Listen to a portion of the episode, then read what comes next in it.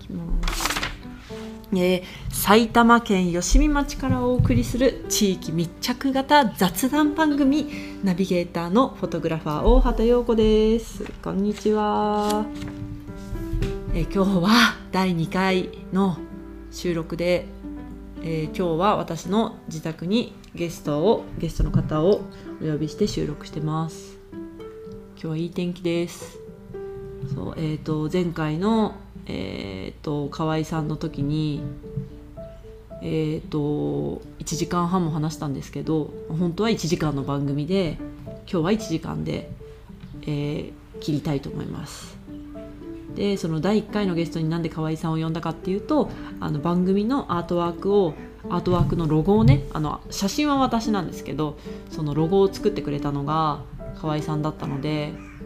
その話をしたくてあの第1回のゲストに呼んだのに全くその話ができできずに終わるっていうちょっともかなり盛り上がり盛り上がりすぎたぐらいのあの楽しい回でした。はい、で、えー、と今日のゲストは、えー大山優子さんです。なんか違う。そう実はあのねね実は、実はそうそうねそう、実はあねのちょっとねあのこのくだり2回目ですね。そうです ね。そうですね。 あのさっきちょっとね私が間違えちゃってね、あのーあのーちょっと10分ぐらい話したんだけど、ちょっと一回やり直して仕切り直してもう一回喋ってもらってるんでちょっと変な感じですけど、はい、大山優子さんです。はいよろしくお願いよろしくお願いします。そう私のえっ、と、二個上の先輩で、はい。緑ジャージですね。緑ジャージ、そうえっ、と大山さんはあの吉見幼稚園、うんうん。西小学校。西小学校、吉見中学校そう吉見っっていうもう生粋の生粋のよしみよ生し粋みの吉見生まれ純よしみそうですね。ですね、はい。そうもうなんかそんな方のお話を聞きたかったので、はい、今日ぜひゲストにはい。ということでで、えっと、大山さんはえっ、と私からちょっと軽く紹介すると、えっ、と本業はヘアメイクアーティストをされててでえっ、と舞台のメイクとうんかうんちょっと特殊なメイクね、はい普通のなんかあのもあのファッションモデルの、んえっとメイクとかじゃなくって、そうですね。えっとダンスとか社交その社交ダンスがメインね社交ダンスですとかうん。あとなんだっけ社まあ交でダもンスと特殊なのはできます特殊でもドラッグインとかもできるってことだよねできるできる宝塚もそう宝塚とかできるしうんうんうんうんキャッツもできるし、うんうんうん特殊メイクもやろうと思えばできるし。うんあへえあやばいちょっとなんかトラクターが戻ってきちゃったやばいトラクターの音がうるさいかもしれないああとボディーペイントも最近始めました。へえボディペイントってあのマタニティとかの時の、はやったこともまだないんだけど、あのハロウィンのうんうん、今全然出てこなくなっちゃった何あの何えあのさ何ブルーマンみたいなことあのリメンバーミーみたいななんだっけもう今本当スッとなっちゃったリメンバーミーってなんだっけリメンバーミーってなんだっけ映画うん見てない本当あれなんかすごい流行ったやつ本当に抜けちゃったあるよねあるあるそうねなんかよしみにその河合さんの時も言ったけど、よしみにイラストレーターさんがいるって、うんうんそうなんかね河合さんに会ってびっくりしたんだけど、んうんよしみにメイクさんがいるってこともすごいびっくりした結構いると思うんだけどそうなのいますよえみんなあカトリーナえ見せてあーあーえリメンバーミーってあれだディズニーだあそうそうそうあー死者のお祭りはいはいはいはいはい死は者いを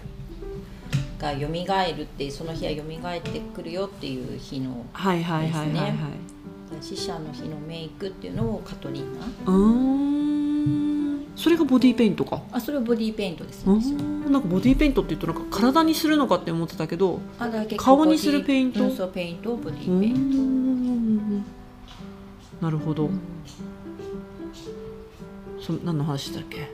そうあの吉見にメイクさんがいるっていると思いますよ結構どこにいるののかなどこにいるんだわかんなろいうですけねどいると思います本よ当えみんな何メイクさんとして仕事をしてるってことどうなんですかね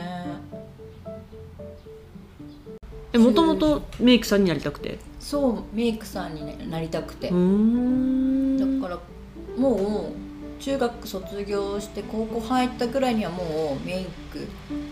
やりたいと思ってたから高校へーは3年間まあ楽しませていただきましたうよ、んうんうんうんへえな何がきっかけでメイクさんになろうと思ったんですか何がきっかけなんだろうかもともとは多分ネイルのネイリストさんってその頃がうーん先駆けっていうか始まった職業だと思うその頃、うーんであネイあのメイネイルのお仕事って楽しそうだなと思ってネイルの学校をいろいろ調べてたら、メイクさんの学校があることを知って、うんうんうんあこっちの方が楽しいじゃんうんへ絶え対楽しいじゃんと思ってそこの学校に行きたいなと思って、うんうんまあ、高校は楽しく過ごして、うん、相当楽しかったんだね。早くう高んうんうん、校へ卒業したらメイクの学校行くぞみたいな。えで。だから最初はちゃんとそのテレビ局に勤めたりうんうんするメイクさんをやりたかったんだけど、へえ。それはタレントさんのメイクってそこうとタレントさんとかのメイクいやいわゆる想像するメイクさんをやりへたえかそっうた、そうそうだよねだからそのさメイクさんって言ってもその特殊メイクに行ったっていうのはさ、なんかどういう経歴そ何したどらういう学校の先生に「あなたここの会社受けてきなよ」って言われて就職活動の時そうそうにそううーん行ったのがチャコットって知ってますかあーあのバレリーナバレエうのんうんうんのチャコットの面接を受けに行ってへえそうメイクさんとしてチャコットに就職ってこそうそうとそうそうへえっていうなんだろうすごい意気込んでいったわけじゃなく、んうんだってそんな知らなかったうかんら、うんうんうんで別に化粧品売るのと思ってうんうんうんうんこの会社であチャコットってそう化粧品もあるけどさ服もあるよね、あそうだあの衣装とかそねれの化粧品部門に入ったってこチとャかコットがチャコット製の化粧品をへー要は舞台用の化粧品を立ち上げたタイミングで、メメイクさんを募集集したいってことでそのタイミングなんですえそれは何美容部員としてじゃなくて美容部員メイクさんとしてただその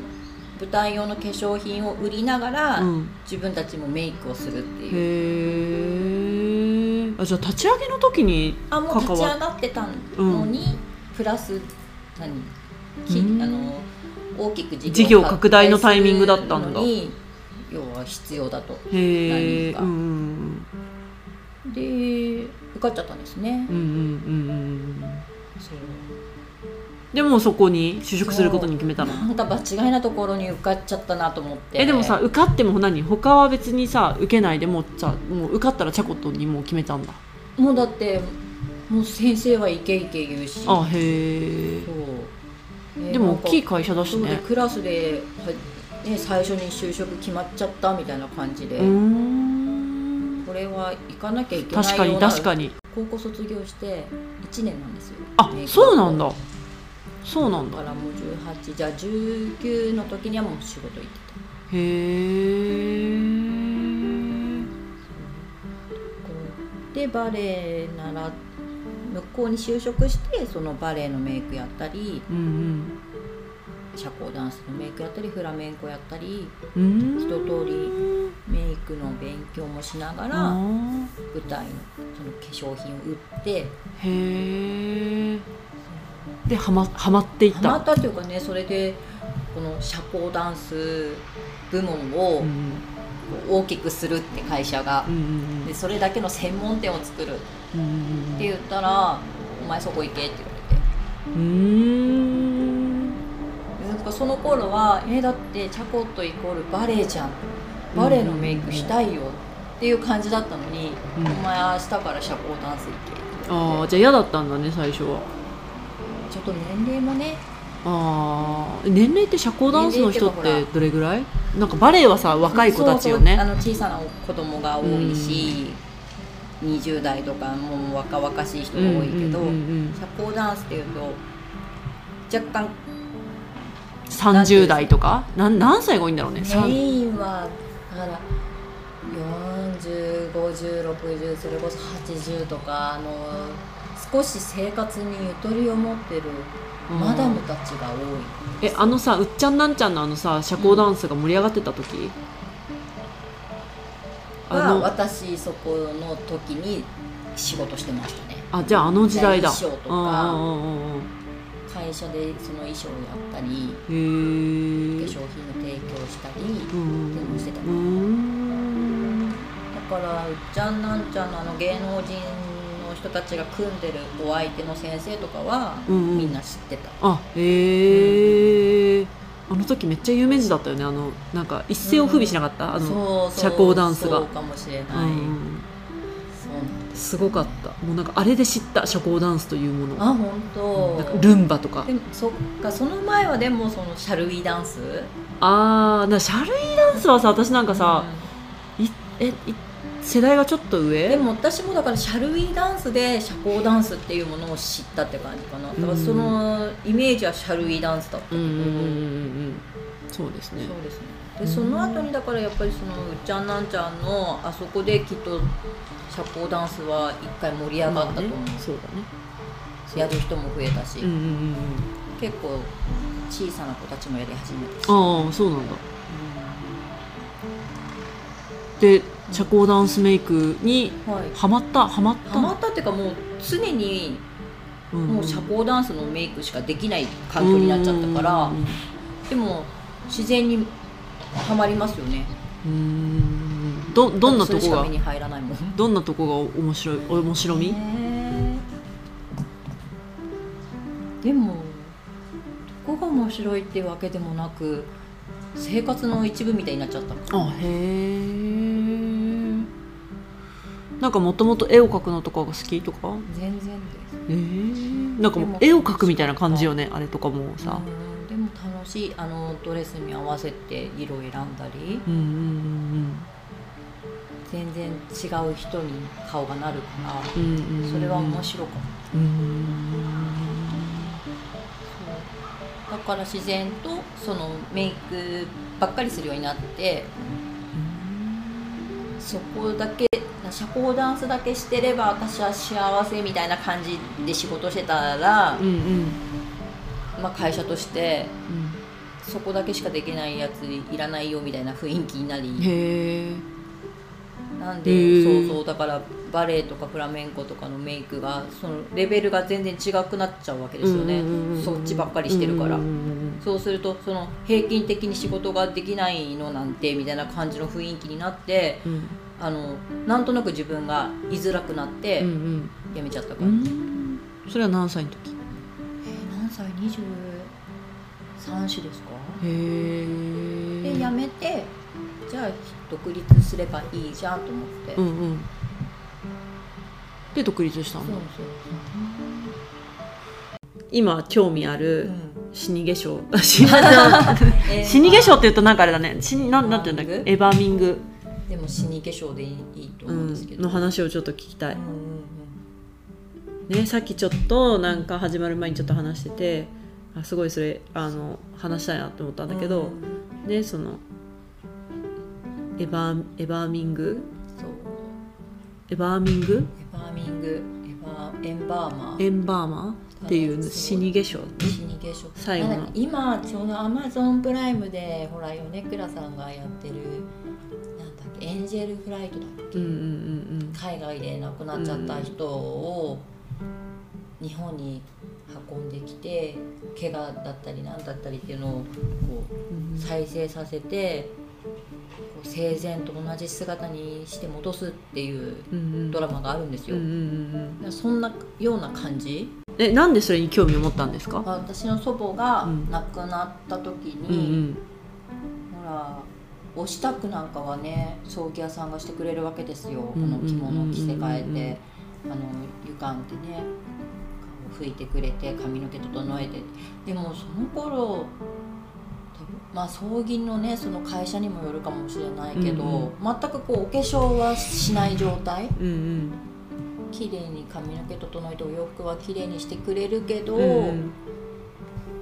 お化粧も何もしないただこう寝かせてあげるだけの状態だったから、うんなんかいつものばあちゃんじゃないじゃんと思ってそあううちの祖母は本当に出かけなくても口紅を塗ってるような人で、うーん家の本当にいつも口紅を塗っててうん綺麗にしてたんですようんうんで病気をしてそういうお化粧もしなくなって髪の毛もいつも綺麗に巻いてる人だったのうんうんうにん構わなくなって最後亡くなっちゃってうんうんでもなんかこう顔見てても元気な頃のばあちゃんじゃないなと思ってうんうんでこう親戚のおばちゃんなんかがこういる時にうん「これお化粧してもいいの?」って言ったら「うんいいよやってやんなよ」って言って、うんでファンデーション薄く塗って、うんうんで眉毛もいつも綺麗にしてたからうんうんうん眉毛綺麗にしてでばあちゃんが使ってた口紅を塗ったらうちのお親戚のおばさんたちが「あーいつもだね」っつって「いつもの糸ちゃんになったよ」って言ってそううんだからね私も若かったけど嬉しかったんだよね。そうでそれをおばあちゃんだけじゃなくって、うんうん他の人にもやってあげたいっていうのはだからやっぱり昔そのその何年ぐらいだろうねもうやっぱりその当時に10 20年近くになるのかなねやっぱりなんだっけそういう技術が多分お化粧葬儀屋さんも増えて、うん多分お化粧もしてあげるようなのがセットになってるから、うんうん今は割とそのちゃんとお化粧もしてくれる業者も増えてると思うんだけど、うんお化粧してくれた私この間うんあのあのおばあちゃんのお葬式行った時にえでもそれをさそのさおばあちゃんにやってあげたいのはすごいわかるんですよ、気持ちが自分のおばあちゃんだし、うんでもそれをなんかあの何みんなにやってあげたいそうそうだからそういういると思うんだよねこう亡くなっちゃった顔が普段と今までと違う顔になっちゃってる人とかうもんその闘病したりしてあむくんだりとかうん痩せてねあやつれちゃってっていう方でもなるべくその生前の元気な頃と同じ顔になったらいいなと思ってうんうんうんすごく興味があったから学校みたいなのも調べたし資格も調べたしあーそうねやりたいなと思って、そう資格はねあと看護師の資格がないとできないんだよね、そうなんですよねだからちょっとそこまでいかなくてもそのうーん私ができる範囲のギリギリなところまでのうんお手伝いができればいいなと思ってまあうんうんこれはねすぐじゃなくてもいずれそういう仕事したいなとは思ってるんですよね。ねねなんかやっぱりそのお母ちゃんの顔がすごいもう化粧した途端すごい綺麗になってすごい嬉しかったの覚えてるそううちのおばあちゃんは普段お化粧しないおばあちゃんだったからなんかねもうお化粧しない顔が普通のおばあちゃんの顔なんだけどでもやっぱりなんか血色よくなるもんねそうそううんあとね綺麗にしてくれたら嬉しいよねそうそうそうそうなんですよねだからその後私のおじが亡くなった時も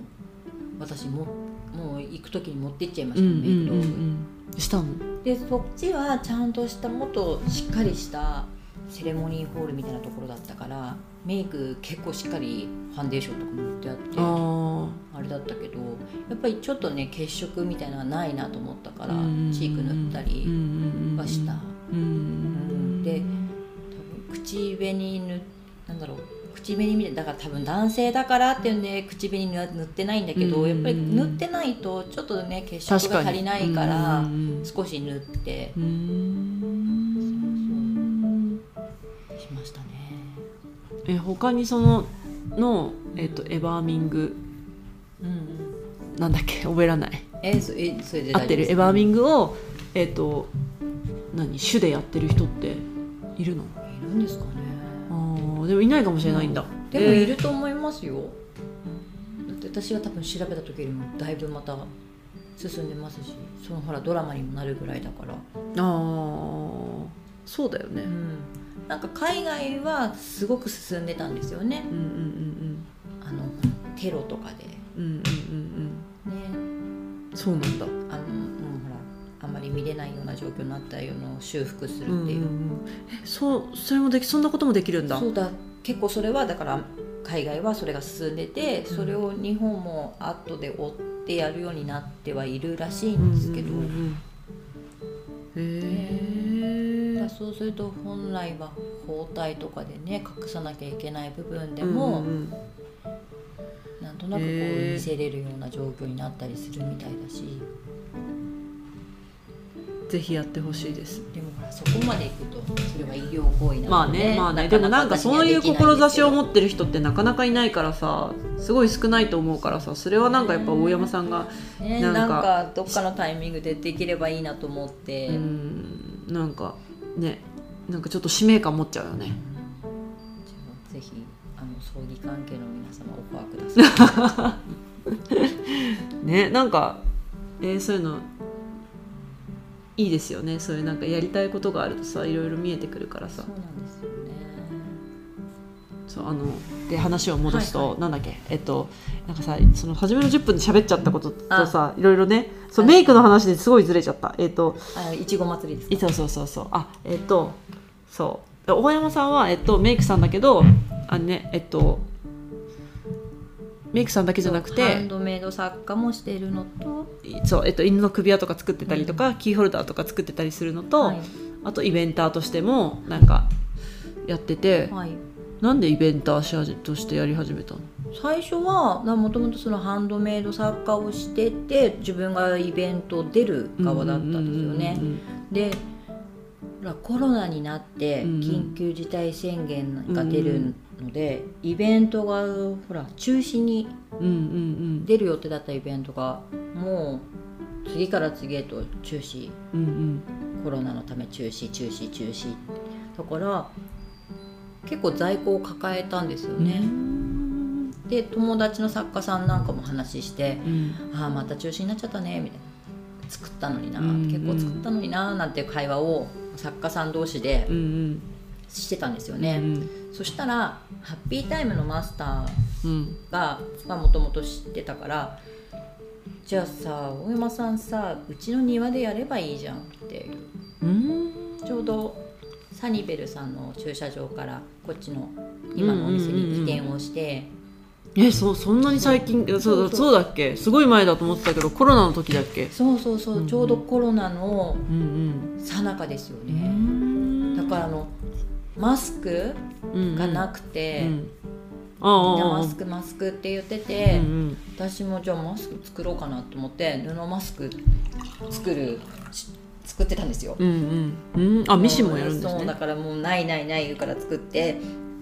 でその時にそのハッピータイムさんにでマスク売ってたんですよねでうちでやればいいじゃんみたいななってじゃあその同じ思いをしてる作家さん集めてうんやろうってうんでやったのが始まりで同じ吉見町の砂防ギャラリーゆめさうんうんんもその思いに賛同してくれて、うんうんでゆめさんも移転をするうんそうだねそう、んんあのねちっちゃかったお店のところからうんうんうんうん広いところフレスのところの広いところに移転をするうんうんだからうちでもできるよって言ってくれて、うんうんうんああじゃあやろうよって言ってだからハッピータイムさんとゆめさんの2箇所でうんやり始めたんですよね。うんね年に年にねに春と秋うにん3回ずつだから六回春と秋に三回ずつってどういうこと春と秋に三春だから春はね345ああそういうことかそう345ああああで秋は101112ああで6回すごいねじゃあ1か月に一回ってすごいね結構ハイペースだねそうなんですよだからハッピータイムさんで2回やってゆめさんで1回とかっていう感じでやってて、うんで今回の春は4月と5月2回しかやってないんですようん3月にいちご祭りがあったからうんうんうんうんああそうなんだそううそうそう、ーんそういちご祭りでめっちゃお世話になったんですよそうあの私と大山さんの出会いはいちご祭りだったんだけどそうい大山さんがはい実行委員だったんだ実よ行委員ねで、すねでそれで私を、えー、と特別講師に呼んでくれうてんでそこの担当が大山さんでそうですね私はその前から存じ上げてる本当ですか実はハッピータイムさんと一回会ってえー、そうなんだえ私だってハッピータイムさハッんピータイムさん家近いくせにそんなに私いつも混んでていけない夜営業あしてたじゃなういでんすうか、んうんうん夜営業してて私夕飯食べに行っててちょうどテラス席かなんかで、いたいた、ういてん、でそうそうえあれなんコかロナの時だっけそうそうそうそうそう、えなんか変なこと言ってたえそれでなんだっけな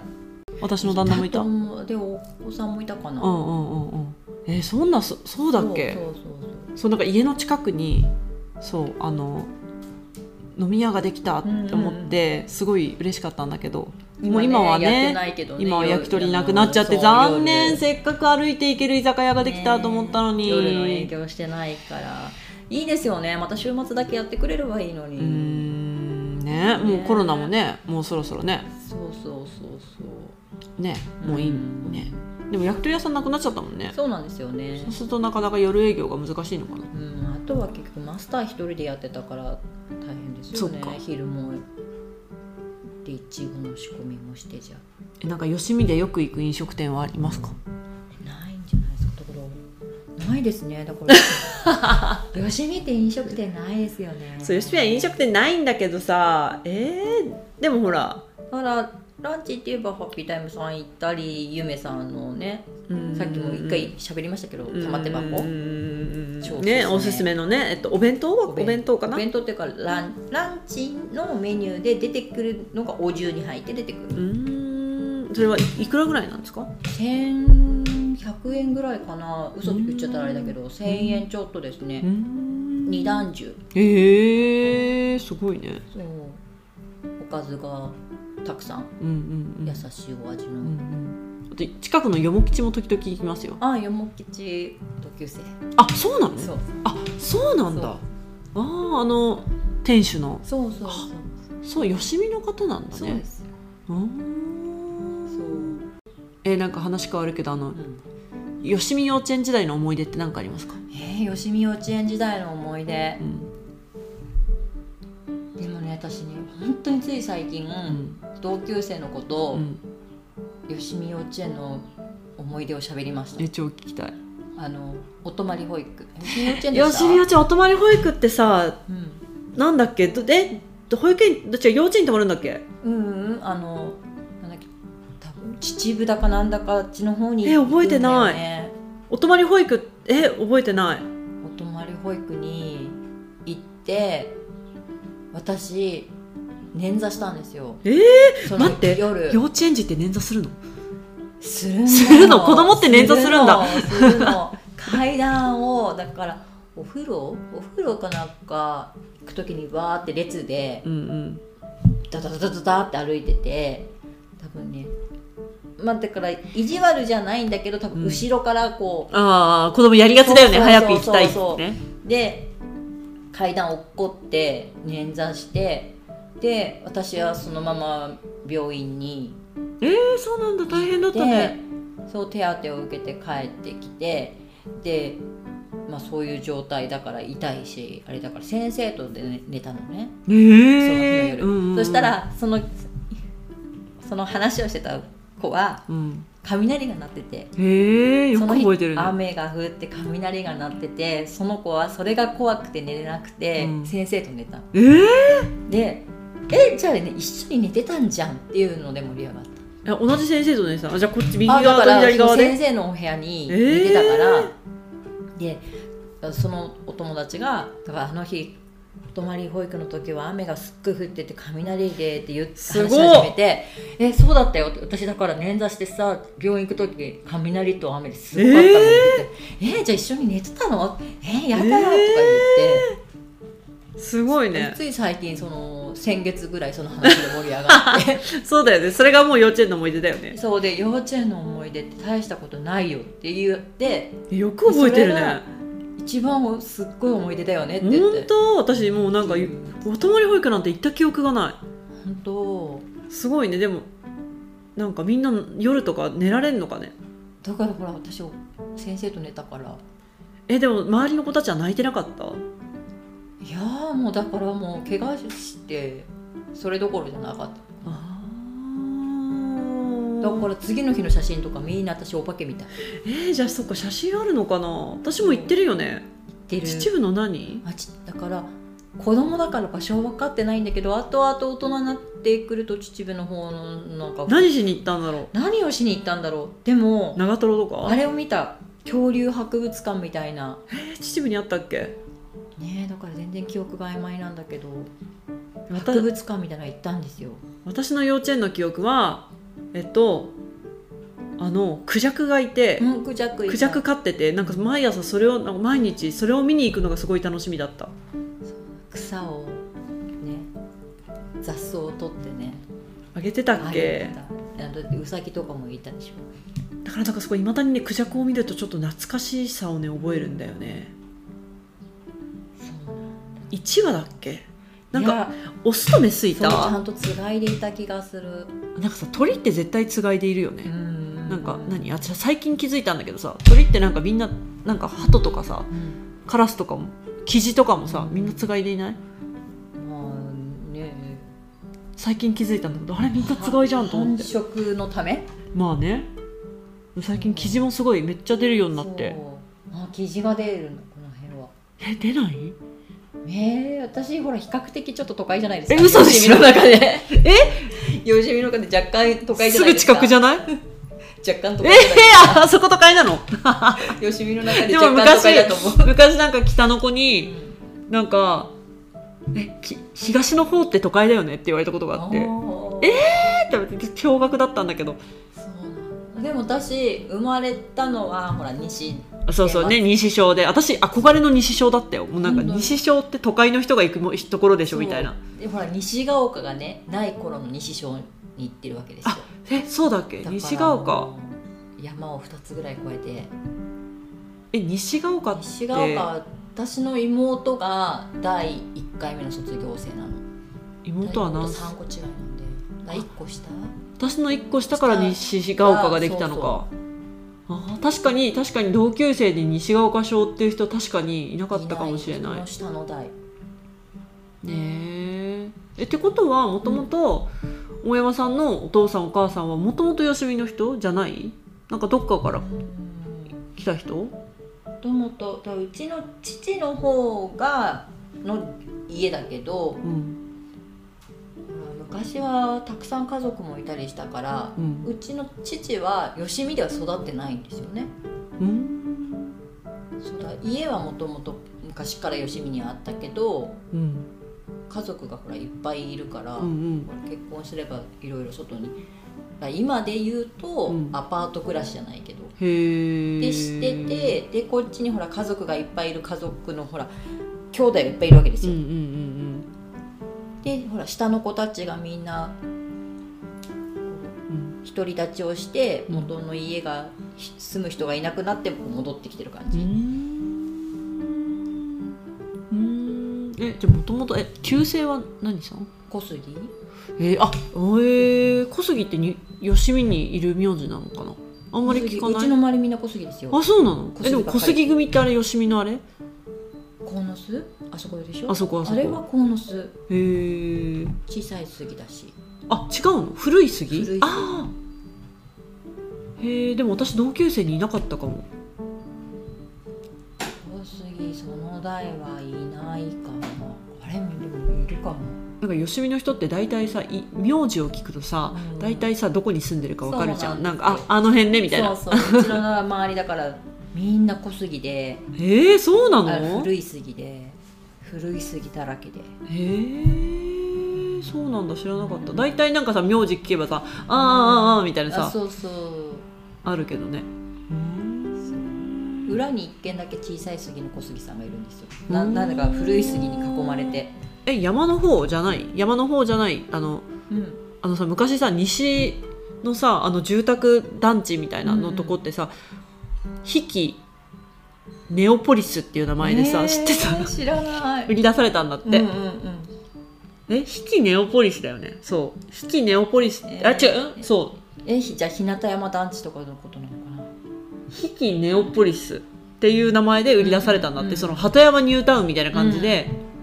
そのニ ュニュータウン的な名前で、ヒキネオポリスっていうすごいやばい名前で売り出されてでなんかあの時バブルだったからなんかなんかあの時ってなんか土地をあんまり買えなかったんだってなんかなんていうのん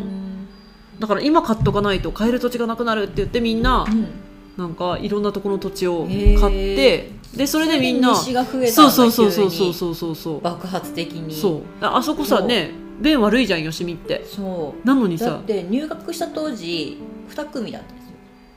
2クラスえ1ー、年生の時は2クラス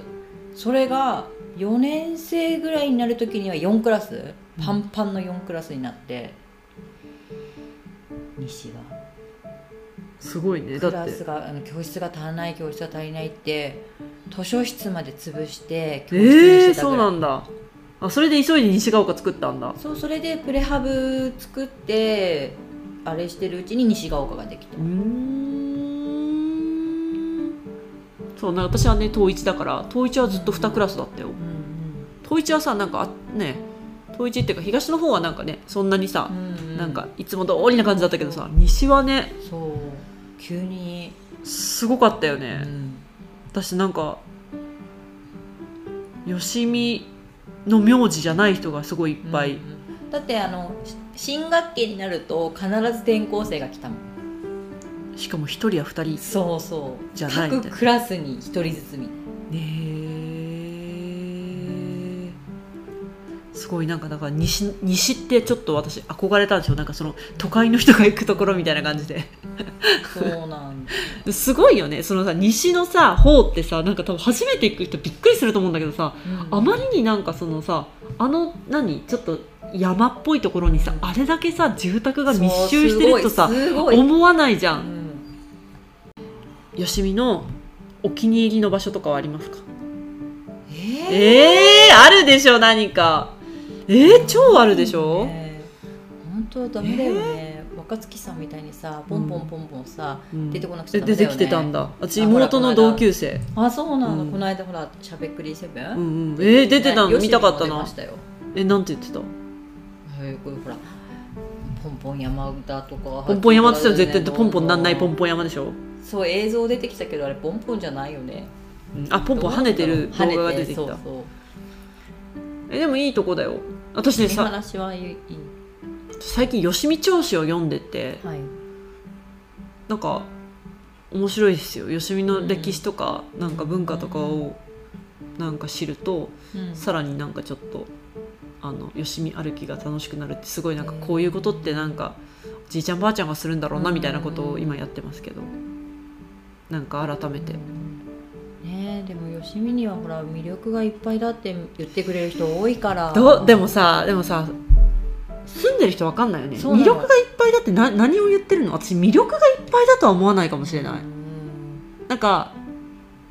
えなんかも持ってるものはあるけど活かせてないっそうなのていうかそあの持ってるものはすごいと思うけどそうみ魅力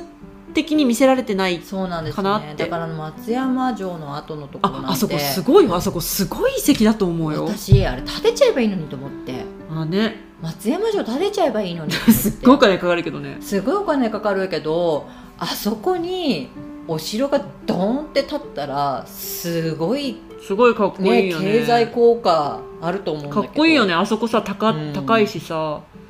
ねえでも松山城ってよしみの持ち物なのうんどうなんだろう場所的には今よしみにはなってるけどでもなんかうち私のね甥っ子が城マニアなんだけうど、んなんかあれなんだってすごい松山城ってすごいなんか起点になってるなんかお城なんだ調っべるてとすごいんですよねそうなんだからもういろんなところで松山城の名前が出てくるらしくてそうだからね松山城もうちょっと生かしきれてないです、なのに全然ねなね、まあ、一応整備はされてるんだろうけどそそうそういつもあの、ね、草刈りをして頑張ってる人がいるんですうなんだでもなんか、かさあのさそのさい松山城に行くまでのさ階段とかもさ、うんなんかこの階段で合ってるんだろうかってちょっと不安になるようなそうそうなんかそうそう結構ボーボーじゃないあそっちから行くタイプでねああ横に行けるとこあんの裏裏から行くとねあそうなのあ車でふって行けるところがあるそうなの知らなかったそうなんですよえー、知らなかっでもた生かした方がねそれを言ったらいっぱいあるよねそういうのはいっぱいあるよだってさよ、まあね、横穴古墳群だってさそうなんかあのまださ、うんはなんだっけ発掘されてないさ穴が1,000基ぐらいあるんじゃあなかるっってたねすごいんだよねそうなんだよね私なんか100穴もさ、うん私この間行ったらさそのさ中に入れなくそなうってたの入れなくなっちゃってあれは地震以降あなんどうなんかだっけ崩落したんだよねな地震がきっかけなのかな3.11かなんかのえじゃちょそんな前じゃないよもあそうだっけうその後だよその後そんまだ入れたその時なんか5年ぐらい前から入れなくなったって言ってたよ、うんそうそう崩落のえすごいんだってそのさ100穴のあの軍事工場のトンネルって、松山城の下まで続いてるんだっえてえすーごね、くだっなてい、ほら網がしてあってその一部しか入れなかったからね昔はねそれでもでもそれでも結構入るよね、でもは、まあでもあれって本当に超一部で、ん実はその奥にめちゃめちゃあってえ1キロとかなんかなん続いてんじゃなかった、へーだって昔鬼ごっこできたのね鬼ごっこっていうか今そんな全然入れないけど昔ほらこっち側とこっち側と出会ったりするからなかなか楽しくなかったですか小さな時はえ今え私私のとっていうね、うんんえついこの間まで入れた5年前まで入れたとこでしょそうなんだそこ多分そえうだ多と思うよ分その前段階でも一回狭まれてる気がするあそううなんだそうなんだそうなんか百穴この間行った時に、うんすっごいそのさ百穴のなんかん穴の入り口とかにさすごい草がさん生えちゃっててさ、これ綺麗にすればいいのにってさ、思ったんだけどさ売店の人にうんと話してたらなんかそれはなんか草をね取っちゃうと、うん百穴自体が弱くなっちゃうからへー取っちゃいけないんだって。って話しながら思っ思ったけど違さうなだったらこうってこと刈ればいいんだよねあの抜くんじゃなくてさそう刈ればいいの話なのかなそっかねえもう何年も何年もだから何十年も登ら登ってないけどえでも意外にあうのん行くといいよ行くと楽しいよなんかあのうんえあの売店とかもうん楽しかった売店え売店めっちゃ良かったなんかすごいチルスポットだったうんでなんか手打ちそばとか食べられてそうそうそう手打ちみたいなでも私埴輪作りに行ったの何年前に埴輪うんうん作れるよねねえでも作ったことない埴輪は夏休みだって言って夏休みの宿題に行くと間に合わないんですよあ宿題にできるんだ宿題だけど夏休み中には焼き上がらない可能性があるから、前もって作ってうん夏休みに取りに行くのがおすすめですなるほどなるほどそうしそうそうね そうねそうしましょうもう春ぐらいに作りに行っちゃう春の早いわ夏休み用にえ百穴おすすめだなでも百穴もさ私ね百穴もさ生かしきれてないですねないよねなんかさそこもすっごいじゃ、うんんあと岩窟ホテルもさう、んすすごいじゃんごいですよ、ね、で岩窟ホテルのさうんうんえさ私あそこ本当にすごいと思うんだよね写真集買っちゃったんだけどさ、うん岩窟ホテルの後で見せるねなんかさ今その岩窟ホテルのあの場所岩窟ホテルのうんでさ今もう町の所有物になっちゃったんだって、うんうんうん昔はその岩窟ホテルのその岩窟売店ってさ、うん前にあんじゃん、はいあそこ子孫の人がやってる、うんあそこのあの人たちの持ち物だったけどもう町のものになっちゃったから、うん木とか切れなくって、うんで木とかがもうすごい大茎がぶさっちゃってて、全昔は然ね見れないの、公園になってたもんなってたねそうあの公園もなんでうんあそこになんかあの遊があるんですかって聞いたらあれはなんかその岩窟売店のあのその岩窟ホテルの子孫の人が作ったんだってあれ。うんだからこうこ何み何民間の公園っていうか個人的に作った個人の公園だから入れないようになってるんだそうそうそうそうそうそう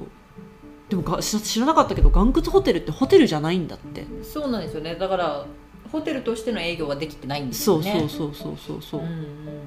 岩窟ホテルが、うん今日も岩窟掘ってるあーよそうなんだそうだよ今日なんか今日も岩窟掘ってるよっていうのが岩窟ホテル岩窟ホテルになてったんだってへえ親子3代うんでそのなんか子孫の人うんうんと最近知り合いになって、うね、ぜひ今度出てもらおうと思うんだけどんうんうん岩窟ホテルにも私超興味あって、ね、うん岩窟売店もさんすごいご飯美味しくってさ、そうなんだ岩窟売店の方もこの間のいちご祭りは結構あのチラシ置いたり、うんうんうんうんあのメッセージカードを受付してくれたりすごい協力で的だすったごいいい方うん方でさすっかりファンでさ私ガンクツバイデンのうんあのスパイスカレーとかも食べらうれんてるよ、へえぜひなんだっけスムージーが美味しいってね甘酒の、うんうんうんいやスムージー美味しかった飲みよたいなと思ってなかなか、ね、お蕎麦もすごい美味しかったあと10分ぐらいだよなかなか行く機会がないね結局よしみに何もないじゃんと思って生活してるとうんうんうん食べに行くのも外出ちゃうとえでも意外にでも外に出ないでよし見て食べようって思うんだよねそうでもそうよしみで私よしみの飲食店すごい発掘したいでほら喫茶ベルとか新しくリニューアルしたでしょあーベルね綺麗になってそううんうんこの間ねあのゴールデンウィークに食べに行きたいって思ったら、うんもう車がさもう8キもうそうあそこも止めにくいんですそようだね歩道にまで車が止まっててさそうあーなんだよねあそこなかなか入れないやと思って駐車場が入りにくいなと思うけどでもあそこだって本当に人気ですよねもっと増えたらいいねなんかさ、ねうんなんか吉見屋でもだ何、うんこのままでいいんだけど、うんいいんだよなんかそのさ、うん都会になってほしくないっていうかさうんうんそれは別にんうんもうさ、コンドスもあるし東松山もあるから、吉見はそこののなんかのどかな感じが私は好きなんだけど、ね、でも飲食店増えてくれてもいいよね、そうですよねうんそうねえでも結構行ってるよ私うんうんどこだろう当選坊当選棒いいですね美味しいよ当 ね選当棒選坊いいよねそうカレーラーメンあそうなんだあそうカレーラーメカンレーラーメカレーとラーメンのセットってことンうんカレーラーメンあカレーラーメンっていうのかカなレーうどんならぬねカレーラーあと焼き鳥はどこで買ってますか焼き鳥は岡村さんですあ岡村ってあそこああの山崎にデイリーう山崎の向かーんみんなあるよねそれぞれいそうなんかそひいきがねうそうあうちはねでも最近は、最近はうちは江中畜産でうん頭を買ってきて、うん串に刺してうちで焼くかあとなんか中村ストアで、頭のねそうそうそうそうそうそうそう最近あのつい生のさほんとこの間10本900円ぐらいでうん売ってるじゃんそう国産かしら本当につい最近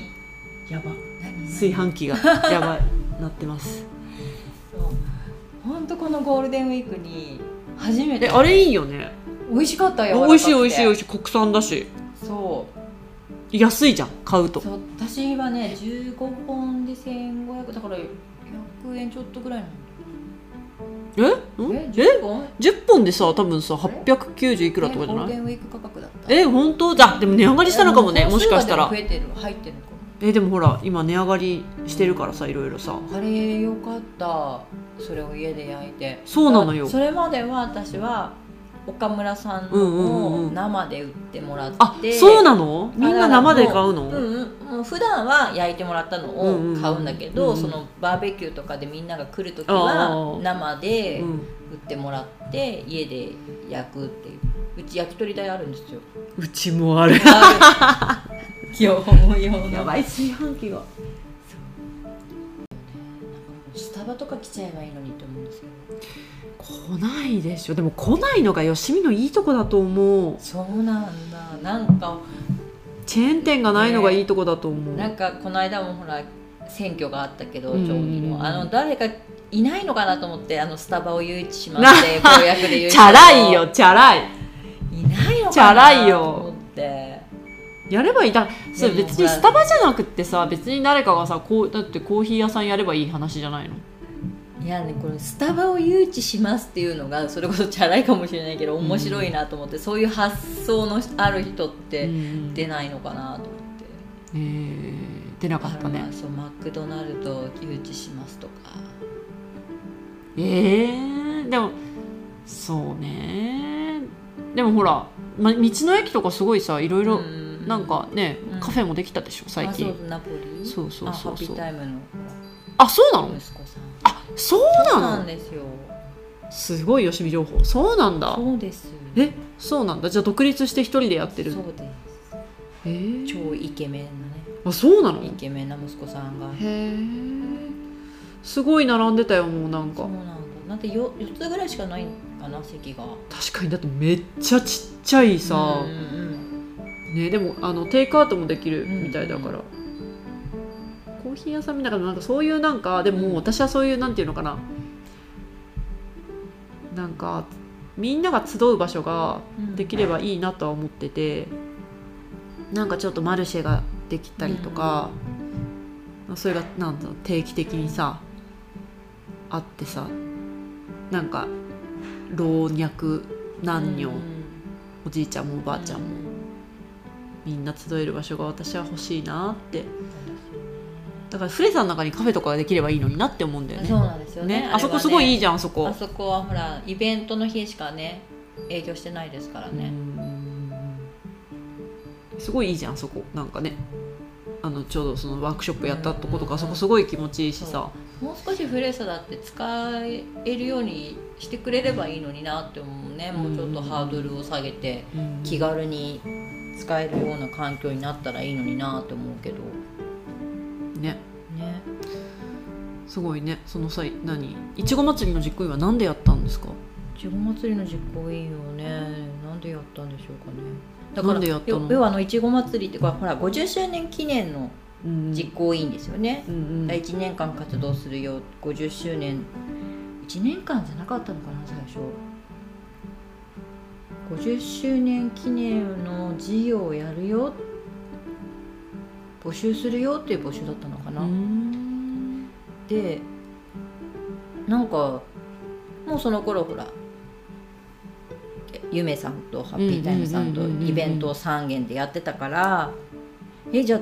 こういうイベントもできるんかなと思ってそれがいちご祭りそうそうそれでうんとりあえず参加して会議で、うんそしたらやっぱり皆さんから出した意見うん要望うじんゃないけど、やりたいことうんうんうんまとめますよみたいな感じで、えーじゃあ私いちご祭りっていうかいちご祭りっていうかなんで菜の花祭りとか、うんうん桜祭りうんうん子供祭りうんうんいろいろあるのにいちごの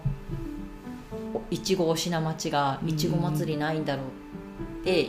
言ったんですようんうんうんうんいちご祭りやりたいですって言ってなったのがいちご祭りすごいさ大成功じゃなかっ本た当3000人ぐらいすごい私こんなに人いるんだって雨のでも中逆にあ雨っていうのも私はなんかあでもキッチンカー大変だったよねそうなんですよねで滞在時間がやっぱり短くなっちゃうかなあー雨が降ってると確かに確かにねねあれが晴れてれば、うんうんうん外でいろいろなイベントもできたからキッチンカーで何か買って芝生のところで食べながらあの舞台発表を見てってねそうすると長く滞在してもらえたからもうちょっとにぎわったかなと思うけどねあれって駐車場は溢れなかったの溢れたみたい溢れたんだ、な、あうんあそうなんだ体育館の方を止めたりとかあーふれあい広場の駐車場行ってくれたりとかしあたみたいーなでも体育館の駐車場もあるしさフレサの体育館何フレサの駐車場もあるしあそこさ駐車場もキャパすごいじゃんそうそうなかなかねすごいよね、うんうんいろいろ出てきそうな場所だなと思う。そうなんですよだからねいちご祭りはちょっと継続したいなーって意見は多いんだけど、うんでもだいぶパワー必要だねあれね。そんなこともなくてあそうなのそう欲張らなければ、私もう1回目ができてさ、うんちょっと土台がね、うん整ってるからね。そうなんですよねほらあれはあの日モザイクアートの展示とかもしてたうかんうんうんうんらうんいろいろ同時進行の準備が多かったから大変だったけどなかなかあのモザイクアートを引き続きやるっていうのはそれこそ結構パワーが必要ですよねそうだね。ねあれは大変そうだったねだか。らそういうちょっと大変なのを省いていけばもうちょっと簡単にはできるとは思うんだけえど、ーうんえーぜひやってほしいな。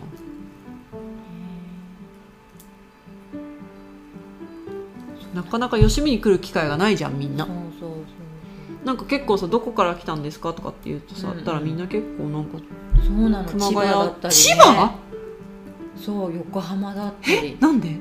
なんでなんで？猫猫さんのえすごっそう本当あでも毎回そしたらエコネコを言わなくちゃいけなくなるそなうえエコネコさんのファンの方たちが横浜千葉ー、のほ方んとから来てくれてえー、すごいねでもなんか私もさなんか来た人とかにさ「なんかどっから来たんですか?」みたいに何通りすがりの人ととかにね、ちょっと喋った人とかになんか結構なんか熊谷とか多かったかなそうなんでなすかなか熊谷の人吉見来る機会ないですよねみたいな話をしてたんだけど、そうかもでも川越とかうちの方から来てる人も多かったかな、うんうんうん車のナンバー見るとえその実行委員は何人いたの、最初ね28人いたんですよ、うん、うんまあ、だから実質28人だけうど、んうんうんうんうんうんえ最初あさだからだから公表されてる人数は28人 うんうんうんそえ実際もっと多くなってたってこと、う、うん、少なくなってあそうなんだそうそうそうそうへー10人ぐらいですかえ10人になったのそれとマイナス10人うってこと、んあだから28人メンバーはずっといるけど、うん参加うん、うんうんしてるのは10人ぐらいかな、そうねじゃあ大変だったねなかなかうんね、えーそうなんだそうそうそうそうでもいい経験ですよねいろんな人と知り合えてすごい顔広くなったんじゃないですかねそれで知り合った人めっちゃいそう、えもう初めましての実行委員さんがねうん多かったしえ実行委員同士はすごい仲良くななってそうまあでもほらお互い仕事もあったりするからねうんそこまであれだけどでもいい出会いでしたよ、うんえーこんな人いるんだみたいなねうん、うん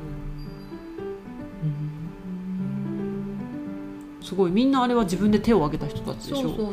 そうでえも中にはその役場の人から「お願い」って言われて参加した人もいるみたいだけど、だから最初は無理やりだったけどやってるうちに面白くなったって言ってる、人もいるすごいよねあハッピーとかも作ってねそうなんですよハッピーねまた次回も使えるといいよねあれねせっかく作ったんだもんねね。はあだからあの絵を描いてるのはイイラストレーターさんというか、うんうんうんうん作家さん、山口静香さん、ねそうそうよしみの人ですからねそう一回なんかあの挨拶しましたあなたがあなたがそうなんですかそうそうそうそうそうねえ漫画家さんもいるんだ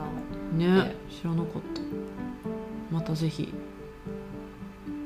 静香さんやってほしいなんかなんつうのかなああやってなんかみんなが集える場所があるといいよそねうなんですよね、うんやりたいんですよねやりたいんですいちご祭り誰か聞いてくれてるかな本当やりた次い島崎さんあたりになんか声かけたいなと思うんだけどね本当本当やりたいんですよやりたいしか言えないけど、ん本当いちご祭りやりたいんですよ、言ったらいいよえーすごいだって言言ったらややなんかどうになんかなかかなか難しいんですよあの予算の金額こととかもあるしねそうそうそうそうそうう,、んうんうんまあもうちょっとでもちっちゃくしてでもそうなんですよだけどなかなか難しいんですよこういう町だからあーそれ簡は単にはなかなかやらせてくれるとってもらえないんですようんでもきっとそれって町にとってもめちゃめちゃメリットあるじゃんそういうのそうっなんでてすよねそうなんですよメリットしかないって思うんですよねだってこの間のその吉見町で作られた野菜といちごうんおうん米うんを使ったメニューでっていうキッチンカーさんにお願いしたら今もお取引続けてくれてる人が多いんですよその紹介者農家さんとへ引ーきすごい続きいちご仕入れたうんうりんうおん米使ったり野菜使ったりっていう、まあ、そういう新しい出会いにもなるしうんうんね、うんめっちゃピーピーピーピー言って よしそろそろあれですねもう時間ですねそうですね締め締め何にしようかな締めうん特になくていいかなくていいですうん謎の女でお願いうんしやまだす肩書き謎の女にしておきえましょうインスタかなんか貼り付けといていいですか下にあいいですいいですいいですかありがとうございますあの5月21日にあそうそうそうそうそれ最初に言わ なくちゃ最後に言ったらそうれんテイクワン言ってますよ、うんうんで5月21日に5ね月21日うんうんにサボギャラリーゆめさうんうんんのうんイベントありますので、うんうんぜひお出かけくださいうんうん天気いいといいね天気いいといいですよねだから4月天気が悪くてね中止になっちゃったから、うんキッチンカー4台と作家さんが34人来ますから、ね、どんな作家さんが多いんですかどんなの布小物もあればリレーのお洋服屋さんもいて子供服もあるへしーでアクセサリーうんうん畳屋さんワークショップしてくれるしうんあ宮崎さん宮崎さんええー、熱いあ宮崎さんに来たらいいんじゃないですか熱い宮崎さんめっちゃ喋りそうそうねですそうだね宮崎さんもオファーしてみようかなそううなんかまあいろいろな方ジャンル広く来るから誰でも楽しめると思うんでう、んうんうんぜひ5月21日日曜日何時から